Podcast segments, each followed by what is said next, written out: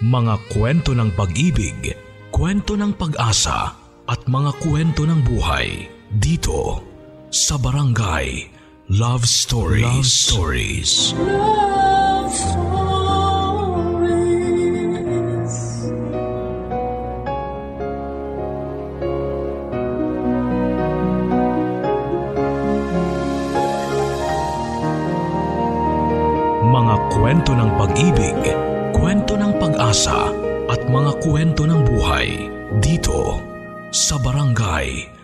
Love Stories. Pagsikat ng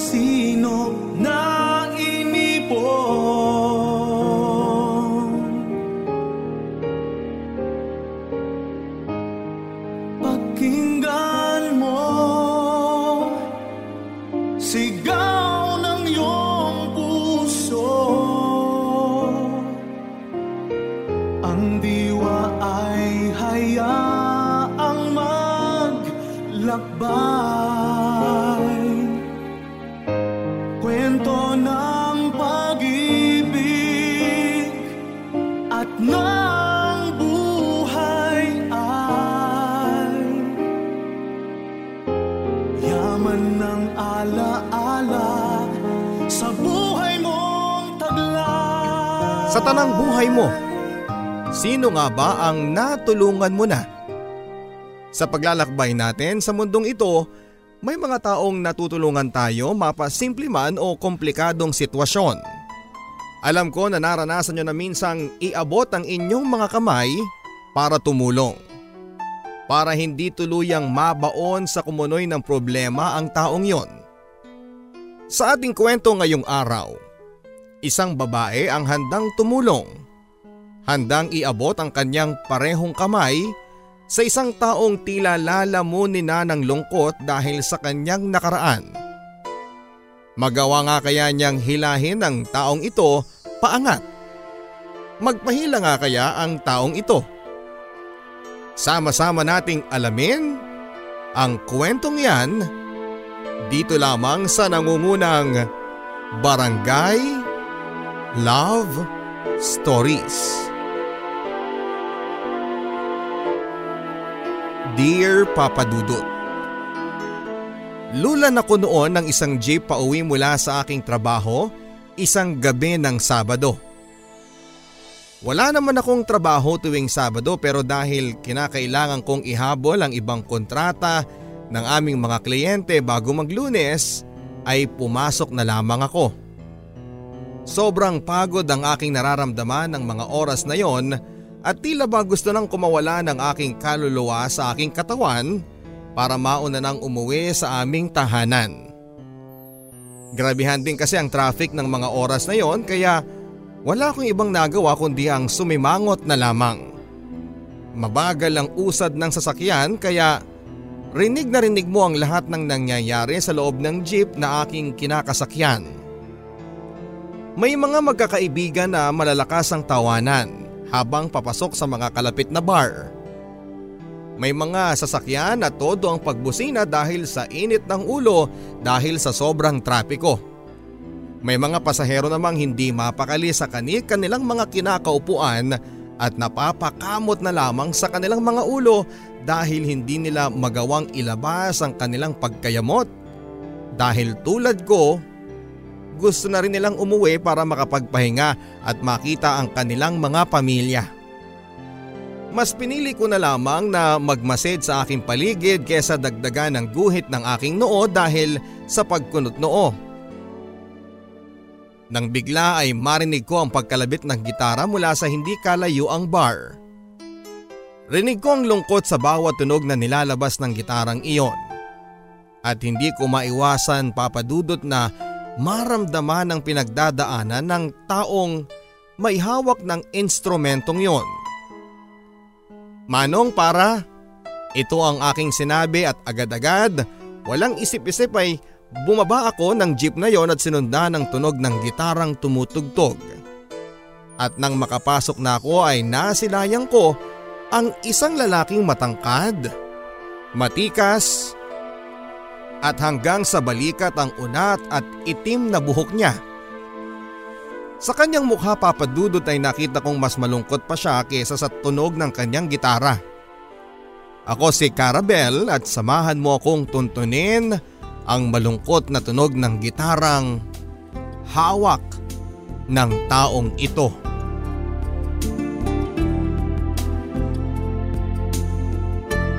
Punta na tayo, Mengay! Sige na please. Nagmamakaawang sabi ko sa aking roommate sa apartment na inuupahan ko. Naglalaba ito sa CR namin nang maisipan ko na kulitin siya ng paulit-ulit. Ano ba yan? Makulit ka, alam mo ba yon? Ayoko nga. Hindi naman ako nagbabar eh. Alam mo yan. Alam mong mas gusto kong nasa bahay lang ako at natutulog. Tumabi ka dyan. Ibubuhos ko na tong tubig. Tumabi nga ako at hinintay na matapos ang kanyang ginagawa bago ako muling nagsalita. Inaaya ko kasi itong manood sa bar kung saan ko nakita ang malungkot na lalaking yon. Hindi rin kasi ako nagpupunta sa bar at nahihiya akong mag-isa lamang na pumunta doon. Halos isang linggo ko na rin iniisip na pumunta doon at halos isang linggo ko na rin siyang nasa isip ko at hindi ko alam kung bakit papadudot. Tila noong nakita ko siya noong nakaraang Sabado ay hindi na ako mapakali hanggat hindi ko siya muling nakikita at nalalaman ang storya ng kanyang gitara. O ano, payag ka na ba? Muli kong tanong. Napatayo ito at tumingin sa akin. Umiling at saka mahinang sinabing, Oo. Napatalon ako noon sa tuwa at niyakap ko ito kahit na napuno ng bula ang sabon ng aking damit. Hindi na ako makapaghihintay. After work ay pupuntahan namin siya at bahala na. Makikilala ko rin siya.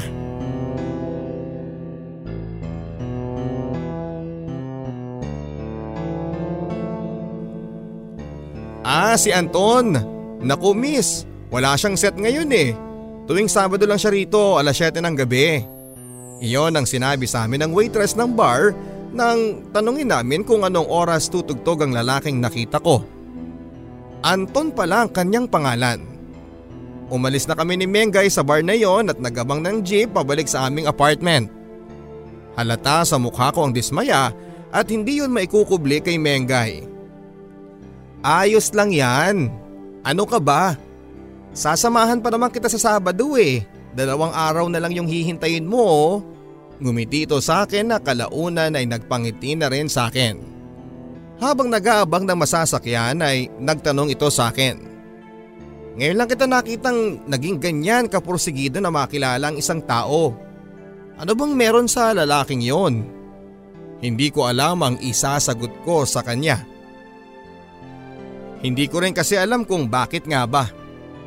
Mabuti na lamang papadudot at dumating na ang jeep na aming sasakyan kaya naman nailipad na ang kanyang tanong at ibang bagay na ang aming napag-usapan na dalawa. Sabado, dumating na ang araw na hinihintay ko. Hindi ko alam ang gagawin at medyo nakakaramdam ako ng hinig sa aking katawan dahil nga mag-isa ko. Nagkasakit bigla si Mengay kaya hindi ito nakasama. Nakakasama ng loob pero kailangan ko pa rin pumunta dahil ilang araw ko rin itong hinintay. Aatras pa ba ako? Huminga ako ng malalim at saka mabilisang pumasok sa loob ng bar para mawala ang bala kong pagatras. Nang makapasok na ako ay wala pa si Anton sa maliit na stage. Kaunti pa lamang ang tao ng mga oras na yon kaya naman nakapili ako ng aking pwesto sa mismong harapan kung saan ay makikita ko ng mas mabuti ang mukha ni Anton. Lumapit sa akin ang waitress na nakausap ko noong nakaraan para kunin ang aking order. Nakilala naman ako nito at siya na mismo ang nagsabi na malapit nang magsimula ang set ni Anton. Nakaramdam ako ng saya noon at buong pasensya akong naghintay sa kanya at saktong pagdating ng aking inorder na iced tea ay sumampa na sa stage si Anton. Tila umikot ang mundo ko.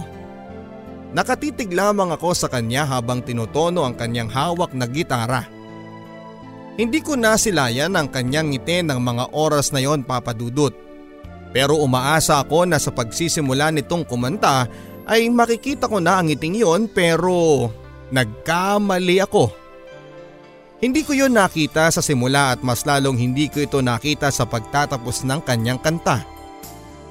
Malungkot siya, ramdam ko at alam ko Base sa kanyang pag-awit ay alam kong may pinagdadaanan ito at kahit na wala akong tenga sa pagkanta ay alam kong may kakaiba itong lungkot na nadarama.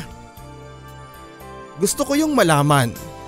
Gusto kong maunawaan ng lungkot na nababalot sa kanyang boses at gitara.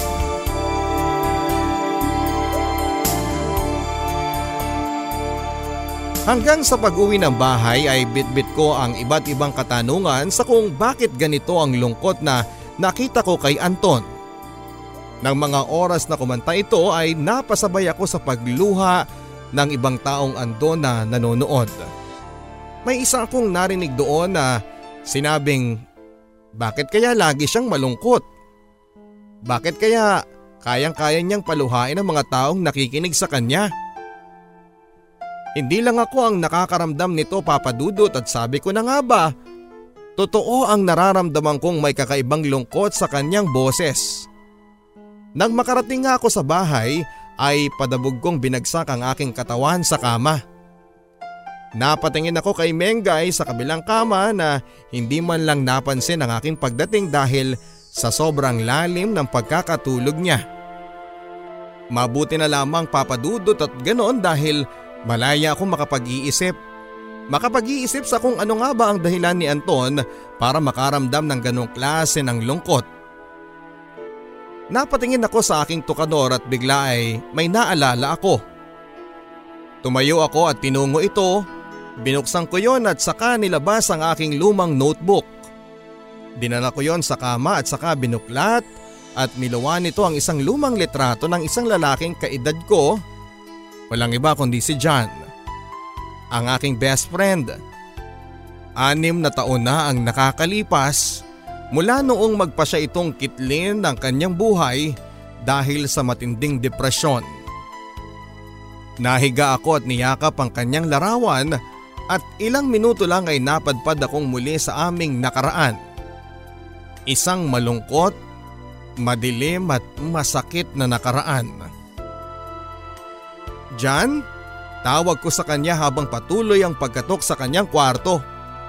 Kahapon pa nito hindi sinasagot ang aking tawag at nitong nakaraang buwan ay nakita ko ang pagbabago ng aking best friend for 20 years. Naisip ko na may pinagdadaanan ito pero hindi naman ito ugali na ilihim yon dahil mula simula ay sinasabi na nito lahat sa akin. Pero nitong nakaraan ay iba ito.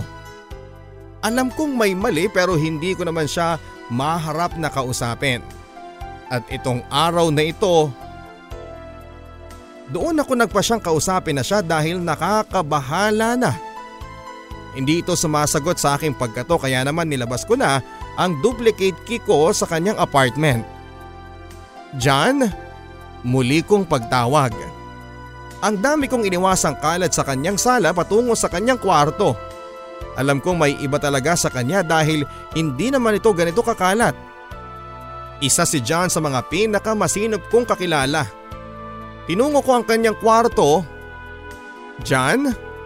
Katoko at walang sumasagot kaya naman binuksan ko ito at biglang tumakas lahat ng dugo sa aking katawan nang makita ko ang namumutla nitong katawan sa sahig ng kama. At kalad pa ang pagbula ng kanyang bibig. Sa kanyang kanang kamay ay nakita ko ang bote na tila isang lason. Hindi ko alam ang gagawin noon at hindi ako makalakad patungo sa kanya o di naman kaya ay makalabas para humingi ng tulong sa iba. Hanggang sa nakaramdam ako ng panlulumo ko at napaupo na lamang ako sa sahig at sa sahig ng aking kinakaupuan ay nakita ko ang isang papel. Kinuha ko yon at binasa. Sa kung sino mang makakabasa nito, patawad. Patawad kung kailangan ko nang sundan si Ella sa kabilang mundo. Patawad.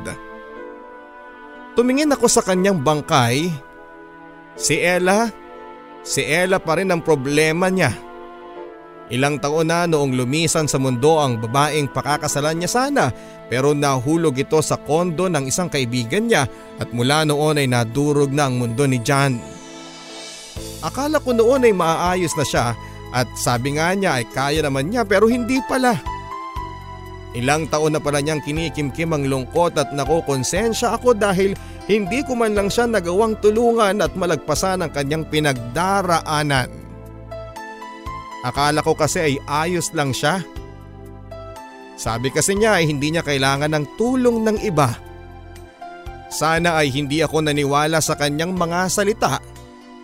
E di sana ay hindi aabot sa puntong kailangan niyang lisanin ang mundo para sumunod sa babaeng mahal nito.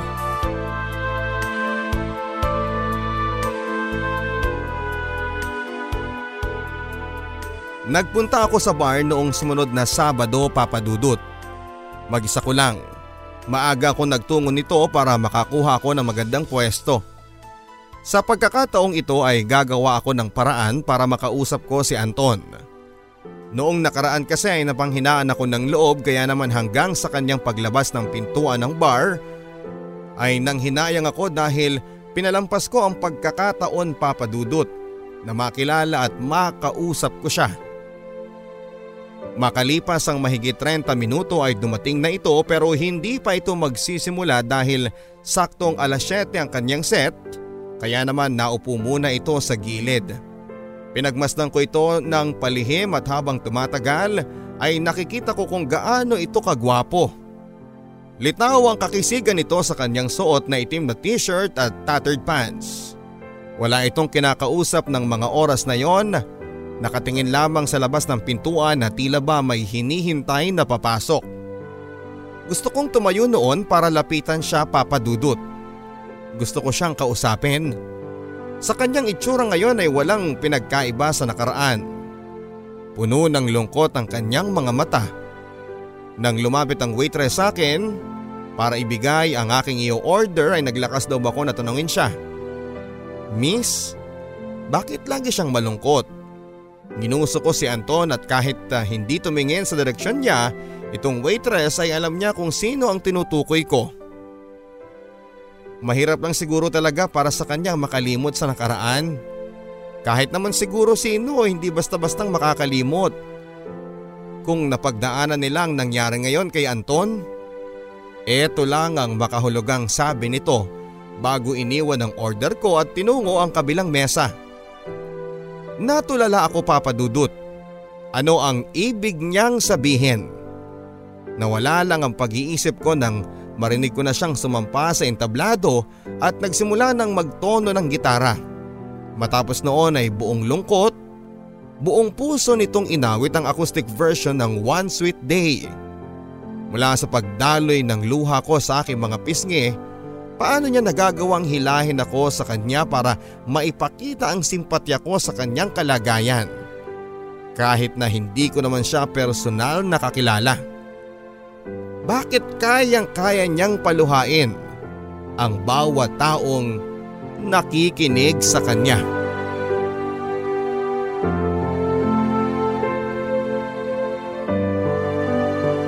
Hi, ako nga pala si Carabel.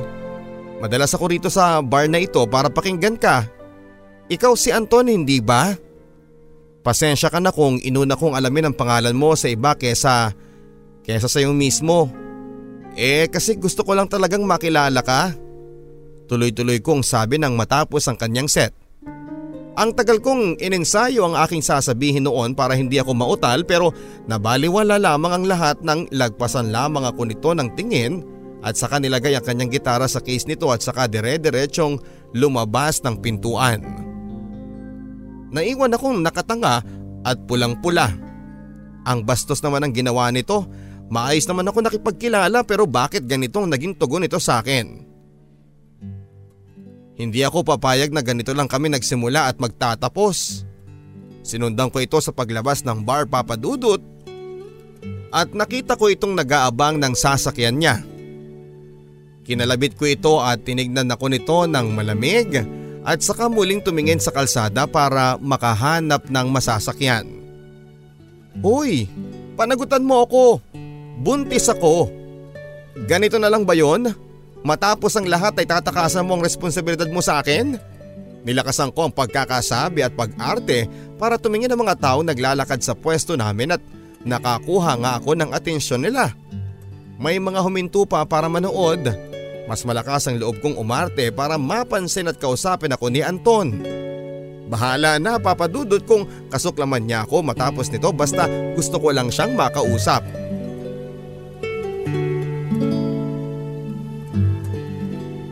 Anong ginagawa mo? Nababaliw ka na ba? Mahinang sabi nito para hindi masyado makakuha ng atensyon ng tao pero hindi ako nagpapigil. Pinara ko kaagad ng taxi sabay sigaw sa kanya na pumasok ka na sa loob at mag-usap tayo. Wala itong nagawa kundi ang sumakay para matakasan ng mga mapanghusgang mga tao sa paligid namin. Nang makasakay na kami sa taxi ay masama ang tingin nito sa akin. Manong sa ikatlong kanto lang ho, sa lumang kapihan? Ito ang aking sinabi at saka humarurot na ang taxi papunta sa aking sinabing lugar. Sa susunod, huwag mo nang gagawin yung ginawa mo kanina. Nakakahiya. Ngayon pa lang tayo nagkakilala pero ginawa mo na kagad yon. Nakasimangot na sabi ni Anton sa akin nang ihatid ako nito sa apartment matapos ang halos isang oras na pagkakape namin. Naiintindihan ko naman siya kung naging ganon ang timpla niya sa akin. Noong magkasama nga kami ay hindi ito nagsasalita at tanging sa kapilamang nakatingin. Hindi rin ako nagsasalita noon dahil tila inurungan na rin ako ng dila dahil sa hiya sa aking ginawa kaya naman nagpa siya akong umuwi na lamang. Sorry ha, kasi naman ayaw mo akong kausapin. Maayos naman ako nakipagkilala sa iyo pero ganun ang ginawa mo. Ang sabi ko na may halong hinanakit. Bumuntong hininga lamang ito at saka tumalikod para sumakay na sa taxi pero bago pa man ito makasakay ay sinigaw ko ang salitang salamat sa kanya. Tumingin lamang ito at saka pumasok na sa taxi. Hindi na ito lumingon pa noong nakalayo na siya kaya medyo nadismaya ako dahil pakiramdam ko ay wala nga akong epektong kakaiba sa kanya papadudot. Ilang saglit lang ay nilabas ko ang aking cellphone habang nasa labas ng bahay. Tinext ko siya, ingat ka pa uwi, karabel ito. Nang masan ko na ay napangiti na lamang ako. Kinuha ko ang kanyang numero sa waitress sa bar at bahala na sabi ko kung magalit ito sa akin. Basta ang alam ko, eto ang simula namin. Sana may sumunod pang pagkikita matapos ito.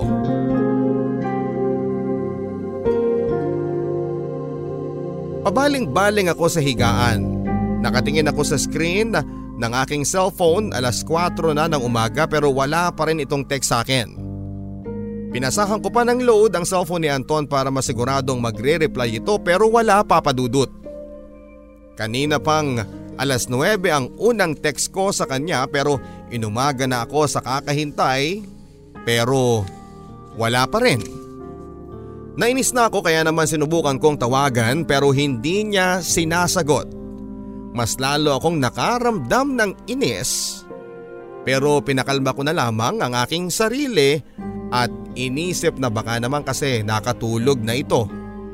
Hinintay ko na lamang hanggang sa magising ito at natulog na ako at alauna na ng tanghali ng magising at cellphone ko ang una kong tinignan pero wala pa rin itong reply.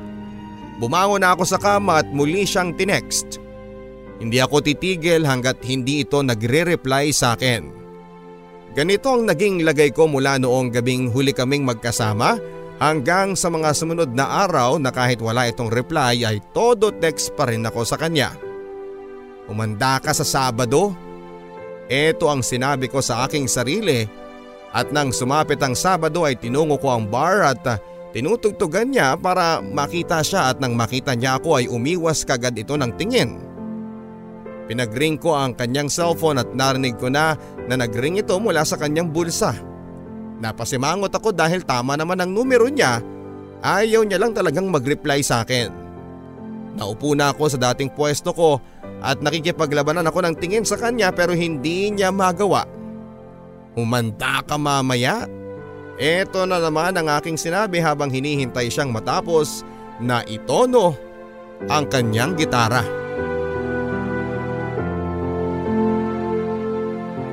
O bakit hindi ka nagre-reply sa akin? Isang linggo akong text ng text sa iyo ah. Sigaw ko sa kanya na makalabas na kaming pareho sa bar. Hindi ako nito pinapansin at kunwari pinapagpag ang kanyang gitara. Nagabang ito muli ng taxi at agad-agad ay hinarap ko ito. Ano? Sasagot ka ba? Bago pa man ito makasagot ay may grupo na ng mga lalaki na lumapit at nangangantsaw sa amin. Miss, kung ayaw niya sa'yo, ako na lang ang sasalo sa'yo. Nagtuloy-tuloy naman ang kantsawa ng iba. Hindi ko alam kung ano ang gagawin ko, medyo nabakuran ako ng takot ang puso ko dahil lamog sila sa alak. Ang hirap namang kalabanin at sagutin ang mga ito. Pero nagulat na lamang ako nang biglang akbayan ako ni Anton at saka sinagot ang mga lalaki. Pare, respeto naman sa amin ng girlfriend ko okay lang ba? Nakangiti ito pero halata ang gigil kaya naman nakita ko rin ang unti-unting pagtiklop ng mga lalaki dahil alam nilang wala silang panama sa katawan at tangkad nitong si Anton. Hinintay nito na makaalis ang mga lalaki bago tinanggal ang pagkakaakbay nito sa akin. Kahit saglit lamang ang akbay na yon ay tila nadurog ang tuhod ko dahil sa sobrang panlalambot. Ano ba tong nararamdaman ko?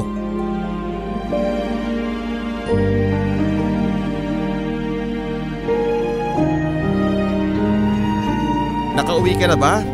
Salamat sa pagtatanggol mo sa akin kanina ha. Ito ang tinext ko kay Anton nang makauwi na ako sa bahay.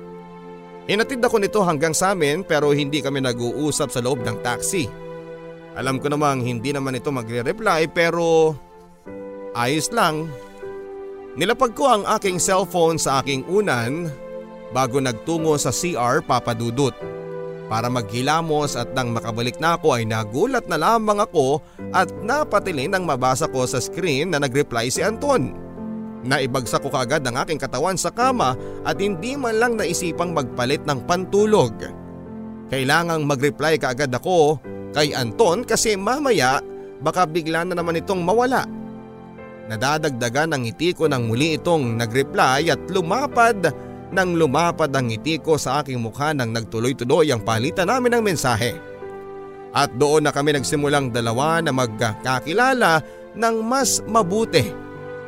Wala na sanang katapusan ang aming palitan ng mensahe kung hindi lang bumagsak ang talukap ng aking mga mata at tuluyang nakatulog na habang hawak pa rin ng aking cellphone at suot pa rin ang aking damit na pinanlabas.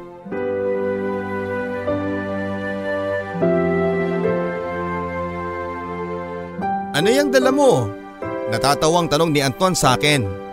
May hawak akong plastic canister na naglalaman ng adobong hinaluan ng mushroom soup. Ah, eto.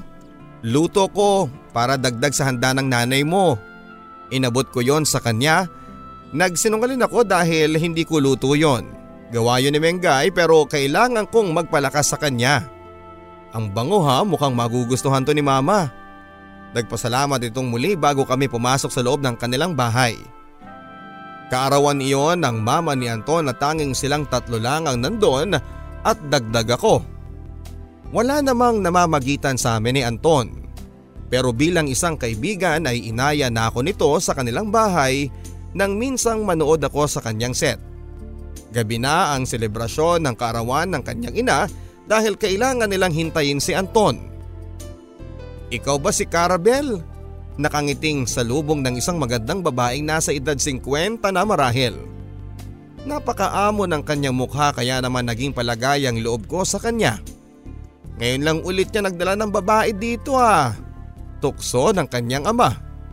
Kinansyawan nila si Anton at noon ay pulang-pula na at para matapos ang tuksuhan ay inaya na kami sa hapagkainan para magsalo-salo na.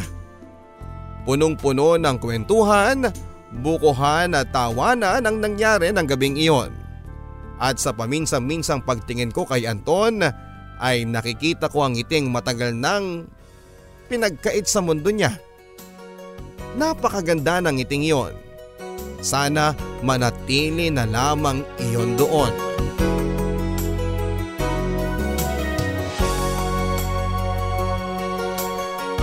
Andito ka lang pala.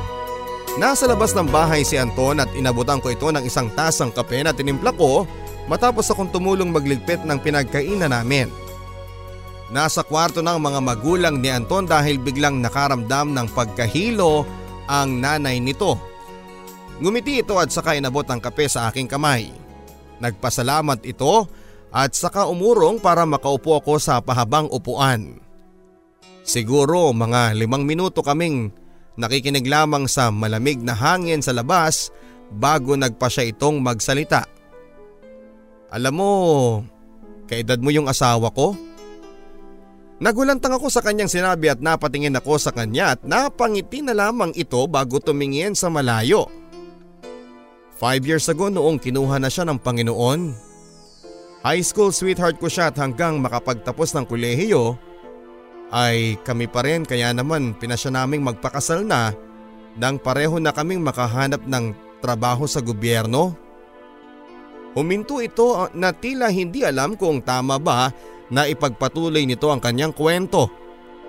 Hindi ako nagsalita noon at matamang nakatingin sa kanya sa pag-asang magkakwento pa itong muli at hindi niya ako binigo. Siguro mahigit isang taon na kaming mag-asawa noon nung mabuntis ko siya. Wala akong kasing saya noon Pinag-resign ko ito sa trabaho niya para makapagpahinga ito dahil ang sabi ng doktor ay masela ng kanyang pagbubuntis. Nagdoble kayod ako noon at ginawa kong kumanta-kanta gabi-gabi sa bar na yon para may pandagdag sa aming pangtustos. Nakayanan naman at walang nakitang problema ang doktor isang buwan bago ito manganak. Kaya naman naligayahan kaming pareho pero nang dumating ang araw kung kailan ito magsisilang ay saka naman nagkaroon ng problema. Biglang sinabi na hindi kaya ng asawa ko na isilang ang aming anak. Sabi ko iligtas nila ang asawa ko. Mahirap sa akin na mawala ang aking anak bago pa man ito isilang pero hindi ko kayang mawala ang asawa kong naging buhay ko na mula noon. Kinausap ko ang asawa ko noon para ihanda siya sa mangyayari pero umiyak ito at sinabing piliin ko ang anak namin. Nagulat ako Karabel. Umiling at hindi ako pumayag pero nagmakaawa ito at umiiyak. Handa na raw siya. Handa na raw siya na mawala sa mundo kapalit ng pagkabuhay ng anak namin. Ilang beses ko itong pinakiusapan na huwag pero wala akong nagawa dahil ang sabi niya na tila pinatay ko na rin siya kung hindi ko pipiliing mabuhay ang anak namin. Masama ang loob ko noon na nilisan ng kwarto hindi ko na nagawang sabihin sa kanya na mahal na mahal ko siya at hindi ako papayag sa kanyang gusto pero makalipas ang ilang oras. Binalita sa akin ng doktor na hindi nagawang lumaban ang aking asawa at sa huli nabuhay ang aming anak. Nanlulumo ako noon at naupo sa gilid ng kapilyang maliit sa ospital. Galit na galit ako na question ng Diyos sa mga nangyari. Halos ayaw kong tignan ang aming anak dahil doon dahil sa puot pero sana nagawa ko man lang din siyang bitbitin kahit saglit lang. Iparamdam sa kanya na mahal ko siya dahil wala pang isang buong araw ang nakalipas mula noong lumisan ang aking asawa ay nalagutan din ang hininga ang aming anak. Ang hirap, ang sakit mula noon ay kinakasan ako ng dahilan para mabuhay sa mundo dahil wala na ang mag-ina ko. Naging mabuti naman ako eh. Pero bakit nagkaganito? Napatungo na lamang si Anton at hindi nagawa pang magsalita at saka umiyak ng umiyak. Awang-awa ko noon pero wala akong masabi sa kanya dahil dahil hindi ko alam kung gaano kahirap ang kanyang pinagdaraanan. Wala ako sa posisyon papadudot na sabihin sa kanya na kalimutan na lamang ang lahat ng nangyari, ang lahat ng sakit at pait dahil sino ba naman ako? Hindi ko pagmamay-ari ang kanyang nararamdamang pagdurusa at wala akong karapatang sabihin sa kanya na tumigil na siya. Hinaplos ko ang kanyang likurang gumagalaw-galaw dahil sa labis na paghikbi. Ito lang ang tanging maibibigay ko sa kanya ng mga oras na yon na nababalot siya ng matinding lungkot.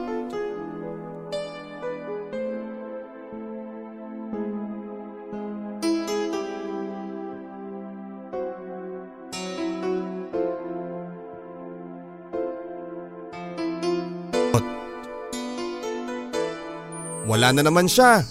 Saan daw? Medyo naiinis kong tanong sa waitress sa bar kung saan ay tumutugtog si Anton. Kibit balikat lamang itong sumagot bago nagpaalam sa akin para asikasuhin ang ibang customer sa bar na yon. Tatlong Sabado na akong pabalik-balik dito at umaasang makikita at maririnig kong muli si Anton pero bigo ako. Mula nung gabing umamin ito sa totoong nangyari sa kanyang nakaraan ay hindi ko na siya muling nakita pa. Hindi na ito muling nagparamdam sa akin na tila bumalik muli kami sa dati na madalas ako ang humahabol at siya ay madalas na nagtatago. Hindi ako makapunta noon sa kanila dahil sa hiya at panay ang text at tawag ko sa kanya pero hindi rin ito iyon sinasagot. Palabas na ako noon ng bar nang lapitan ako ng waitress na nakausap ko at sinabing bakit daw hindi na lang ako maglakas ng loob na tunguhin ang bahay ni Anton para malaman ko ang katotohanan dahil kahit sila mismo ay gusto ring malaman kung ano nga ba ang nangyayari sa kanya. Hanggang sa ilang saglit pa ay natagpuan ko na lamang ang aking sariling kumakatok sa bahay nila Anton at doon ay pinagbuksan ako ng pintuan ng kanyang ina. Ngumiti ito at pinapasok ako sa loob at pinaupo ako sa sala. Nagkatinginan kami ng matagal. Alam ko na alam niya ang dahilan kung bakit ako nandun. Pero mas pinil nitong hawakan na lamang ang aking kamay at tipid ng ngumiti. Hanggang sa pag-alis ko ng bahay nila ay hindi ko nalaman ang sagot sa aking tanong kung nasaan na nga ba si Anton. Walong buwan na, walong buwan na mahigit na pabalik-balik ako sa bar kung saan ay tumutugtog si Anton sa pag-asang marinig ko na muli ang kanyang boses ang malungkot na gitara pero bigo ako. Walong buwan nang mahigit na paulit-ulit ang aking pagkatok sa tahanan nila, pinakasan ako ng hiya at kailangan kong malaman kung nasaan na nga ba talaga si Anton at kung bakit hindi nila magawang sabihin sa akin ang dahilan ng kanyang paglayo. Walong buwan nang mahigit na walang sawa akong nagpapadala ng mensahe sa kanyang cellphone at kahit na alam kong walang pag-asa na magre-reply ito Basta umaasa ako na malalaman ko rin ang katotohanan sa kanyang paglayo papadudot. Maayos naman kami noong huling gabi na nagkita kami. Maayos naman kaming dalawa bago niya ako ihatid sa bahay nang gabing sabihin niya sa akin ang lahat pero nasan siya ngayon? Walong buwan na mahigit at hindi ko na alam kung kailangan ko pang ipagpatuloy ang paghihintay sa kanyang pagbabalik. Walong buwan na na mahigit ng dalawin ako nito sa aking panaginip. Kasama nito ang aking yumaong best friend at tila nagpapasaklolo ang kanyang mga mata pero hindi niya magawang ibuka ang kanyang bibig para sabihin ang salitang magpapalapit sa akin sa kanya. Walong buwan na mahigit nang magising ako mula sa panaginip na ito at naisip na walong buwan nang mahigit pero bakit Hanggang sa ngayon ay andito pa rin ako. Umaasang babalik siya at masasagot niya ang kanyang mga katanungan na nabinbin sa ere mula noong nagpa siya itong lumayo sa akin. Bakit ho ba ayaw ninyong sabihin sa akin kung nasaan si Anton?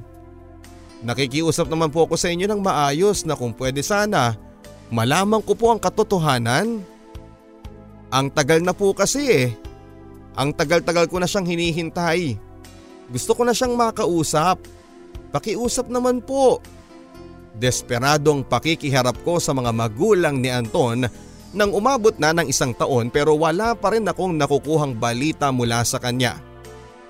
Nakita ko ang awa sa mga mata nilang mag-asawa.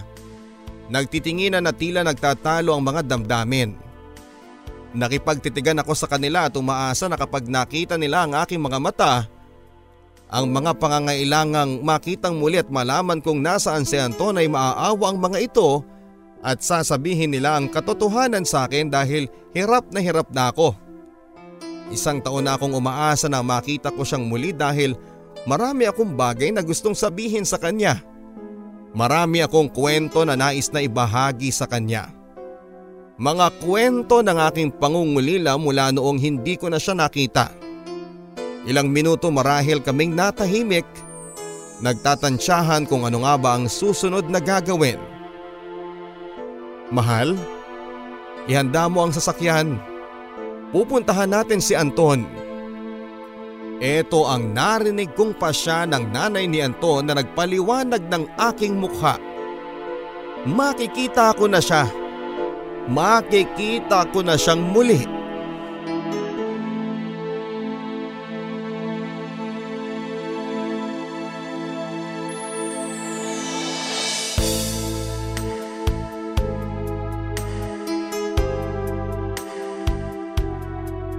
Lumakad kami papalapit kay Anton at lumakad kaming tatlo ng sabay-sabay at walang gustong magsalita papadudot. Napakatahimik ng lugar kung saan ay nandun si Anton at nakakabingi. Binging-bingi na ako sa lugar na yon na ultimo patak ng luha ko na lamang ang nais sumigaw para marinig ng buong kapaligiran. Nakita ko na siya. Nakita na namin siya papadudot. Anak ko Anton, andito na kami. Ito ang sinabi ng ina ni Anton na bumasag sa katahimikan ng kapaligiran. Kaharap na namin siya at piniling umupo sa harapan niya papadudot. Hindi ko alam kung paano magsisimula. Kung paano ko sasabihin sa kanya lahat ng naipong kong mga salita sa loob ng isang taong kanyang pagkawala. Anton, andito na ako Nandito na ako Anton? Umiiyak kong sabi. Alam ko papadudot na wala na akong makukuhang sagot sa kanya dahil nababakura na siya ng sementadong nicho at tanging pangalan na lamang niya sa lapida ang pagkakakilanlan niya na dito na siya nakatira. Sementeryo, dito ko na siyang muling nakita matapos ang isang taon sa isang lugar na hindi ko inaasahang tutunguhin ang kanyang katawan at hindi ko inaasahang aking pupuntahan. Noong gabing hinatid kanya pa uwi, nakatanggap kami ng tawag mula sa kanya at sinasabi niyang sunduin namin siya after 10 minutes sa isang lugar na madalas nitong tinatambayan noong pumanaw ang kanyang mag-ina. Akala namin Nawalan lang ng gas ang kanyang sasakyan. Tinungo namin ang lugar na yon nang walang pag-aalilangang may nangyaring masama sa kanya. Nang makarating kami doon at sinubukang katukin ang kanyang sasakyan ay hindi na ito sumasagot pa. Kinabahan na kami lalo na noong nakita naming walang senyales ng paggalaw sa kanya. At mas lalo kaming kinabahan nang makita naming may dumadaloy na dugo sa kanyang sentido. At nang hilakbot pa kami nang makita namin ang baril sa kanyang kamay. Binasag ng aking asawa ang salamin ng kotse. Umaasa kami noon na buhay pa siya na posibleng buhayin pa siya ng Panginoon pero pero wala na. Namalay na lang namin ang aming mga sariling yakap-yakap ang wala niyang buhay na katawan at sa kanyang isang kamay ay nakita namin ang isang sulat. Isang sulat na nagsasabi ng kanyang paghingi ng tawad sa kanyang nagawang pagkitil ng kanyang buhay. Masyado na raw siyang nangungulila sa kanyang mag-ina At eto ang nakikita niyang paraan para muli silang magkasama. Maling-mali ito oo pero gusto naming gusto namin siyang unawain dahil sobra-sobrang pagmamahal nito sa kanyang asawa. Na kahit na ilang taon nang lumipas ay patuloy pa rin ito sa paglingon sa kanyang nakaraang matagal nang tapos. Sa kanyang sulat din ay nilahad niya na nais niyang walang makaalam ng kanyang pagkawala. Pinakiusapan niya kaming ipalabing na rin siya kapag natagpuan na ang kanyang katawan dahil ayaw niya na may malungkot sa kanyang paglisan. Kaya Karabel iha, patawarin mo kami kung bakit hindi namin nagawang sabihin sa iyo ang lahat. Ramdam namin ang pag-aalala mo sa kanya dahil kami mismo ang nakakabasa ng iyong mga mensahe sa kanyang cellphone. Pero gusto naming tuparin ang nais ni Anton na walang makakaalam nito. Bukod sa amin pero nakita namin na sobra-sobra na ang iyong pag-aalala sa kanya. At alam naming mauunawaan ito ni Anton kung nasaan man siya ngayon kung sakali mang sabihin na namin sa iyo ang katotohanan. Nakatulala lamang ako noon sa kanyang puntod habang nagsasalita ang kanyang ina at hindi pa rin ako makapaniwala sa mga nangyari at hindi pa rin ako makapaniwala sa aking mga nalaman. Parang ang sarap kurutin ng aking sarili para magising na ako sa panaginip na ito dahil ngayon ay hindi ko inaakalang wala na si Anton.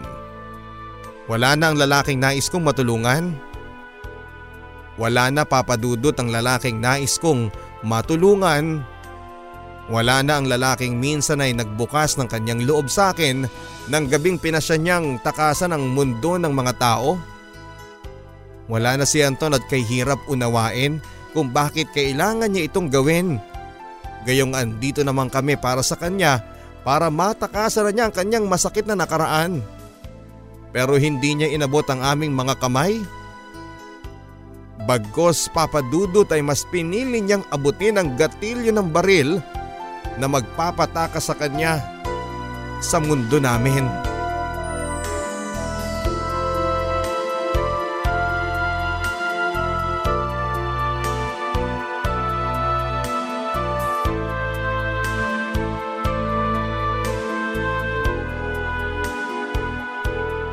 Nasa loob ako ng jeepney at hinihintay na matapos ang walang kamatayang daloy ng mabigat na trapiko.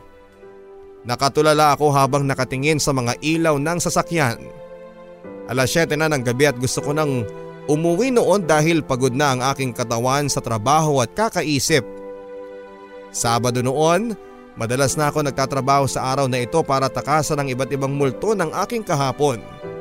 Pero tila imposible ito Huminto ang jeep na aking kinakasakyan sa bar kung saan ay nagsimula ang lahat ng aking nabitin na kahapon.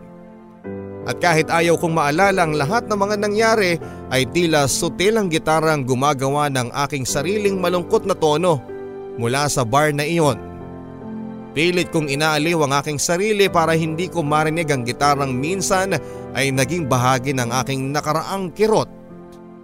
Pero bigo ako habang tumatagal ay mas lumalakas ang tunog nito na tila hinihila ako pabalik sa bar na matagal ko nang tinalikuran. At sa huli ay nagpadaig ako sa gitarang yon at muaba ako ng jeep tulad ng dati. Tulad noong unang marinig ko ang malungkot na tunog ng gitara dito ilang taon nang nakakalipas. Dahan-dahan ang naging pagpasok ko ng bar na yon Kinakapa ko kung tama bang andito pa ako gayong matagal na ring panahon na naligaw ang mga paako rito. Papalapit na ako ng papalapit hanggang sa makita ko ang isang lalaking hawak ang isang gitara at sumasaliw ng isang malungkot na awiting dudurog sa puso ng kahit na sinong makakarinig nito. Nasa pintuan lamang ako noon at nakikinig at hindi magawang makalapit. Sa isang iglap ay nagbago ang itsura ng bar na yon at nagbago at tila bumalik ang dating itsura nito noong una kong makatungtong dito. Napatingin ako muli sa entablado at tila tulad ng itsura ng lugar ay nabago rin ang itsura ng umaawit dito. Tila nakita kong muli si Anton habang hawak ang kanyang gitara at malungkot na umaawit papadudot. Durog na ako Durog ng muli ang puso ko nang gumala ang aking imahinasyon ng gabing iyon. Bumalik lahat ng mga awiting minsan ay narinig ko sa kanya noong kami ay nagkakilala. Bawat liriko ng kanyang mga kinanta ay naging malinaw sa aking tenga na naging dahilan ng pag-agos ng purong luha sa aking pisngi. Gumanang muli ang aking imahinasyon at nakatitig ako kay Anton. At tumingin ito sa akin papadudot. May ngiting halong lungkot at pagpapasensya. Ito ang aking nakita ng gabing iyon at ngumiti ako ng dahan-dahan sabay sabi ng pabulong. Napatawad ka na namin Anton? Sana'y masaya ka na sa pinuntahan mo ngayon.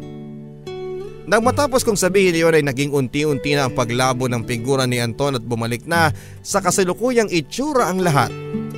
Muli ko nang narinig ang kasalukuyang umaawit ng gabing iyon at bago pa man ako muling tumalikod ay pinunasan ko ang aking mga luha at dahan-dahang lumayo sa lugar kung saan ay nagsimula ang lahat sa amin ni Anton.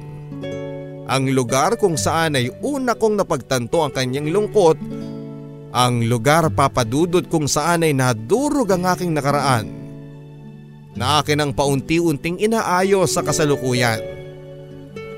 Anton, tulungan mo akong ayusin ito.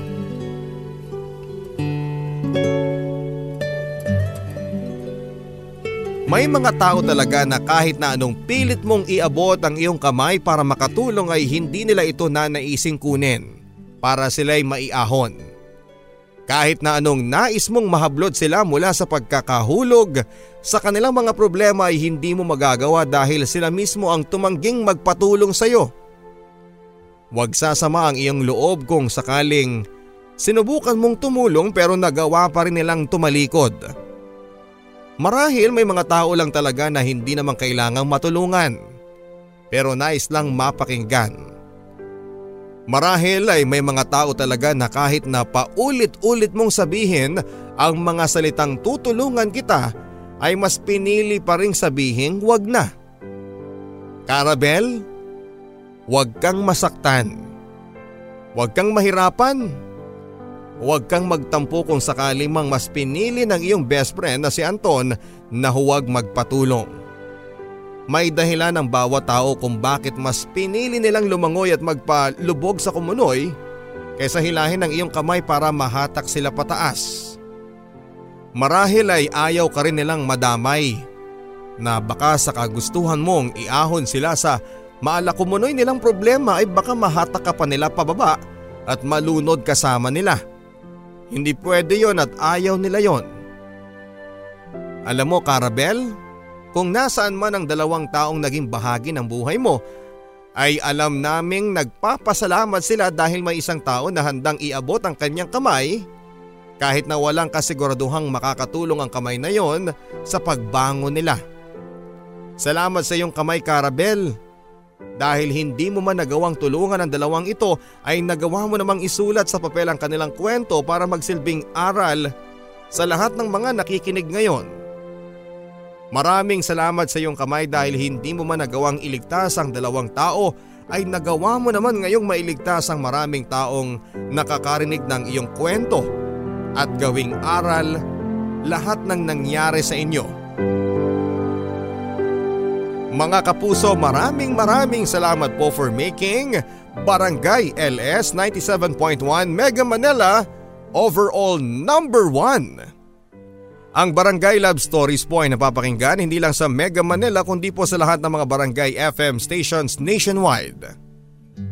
Maari po kayong mag-download ng mga episodes ng Barangay Love Stories sa podcast. Hanapin lamang po ang www.gmanetwork.com slash BLS Podcast Guide para malaman ang paraan ng pagda-download ng libre. Ang kwentong inyong napakinggan ay muling isinalin para sa radyo ni Gremlin Umali ang Barangay Love Stories theme song na Alaala ay inawit naman ni Jimmy Horado. Hanggang sa muli mga kapuso ako po si Papa Dudut sa mga kwento ng pag-ibig, buhay at pag-asa dito sa Barangay Love Stories. Pagsikat ng araw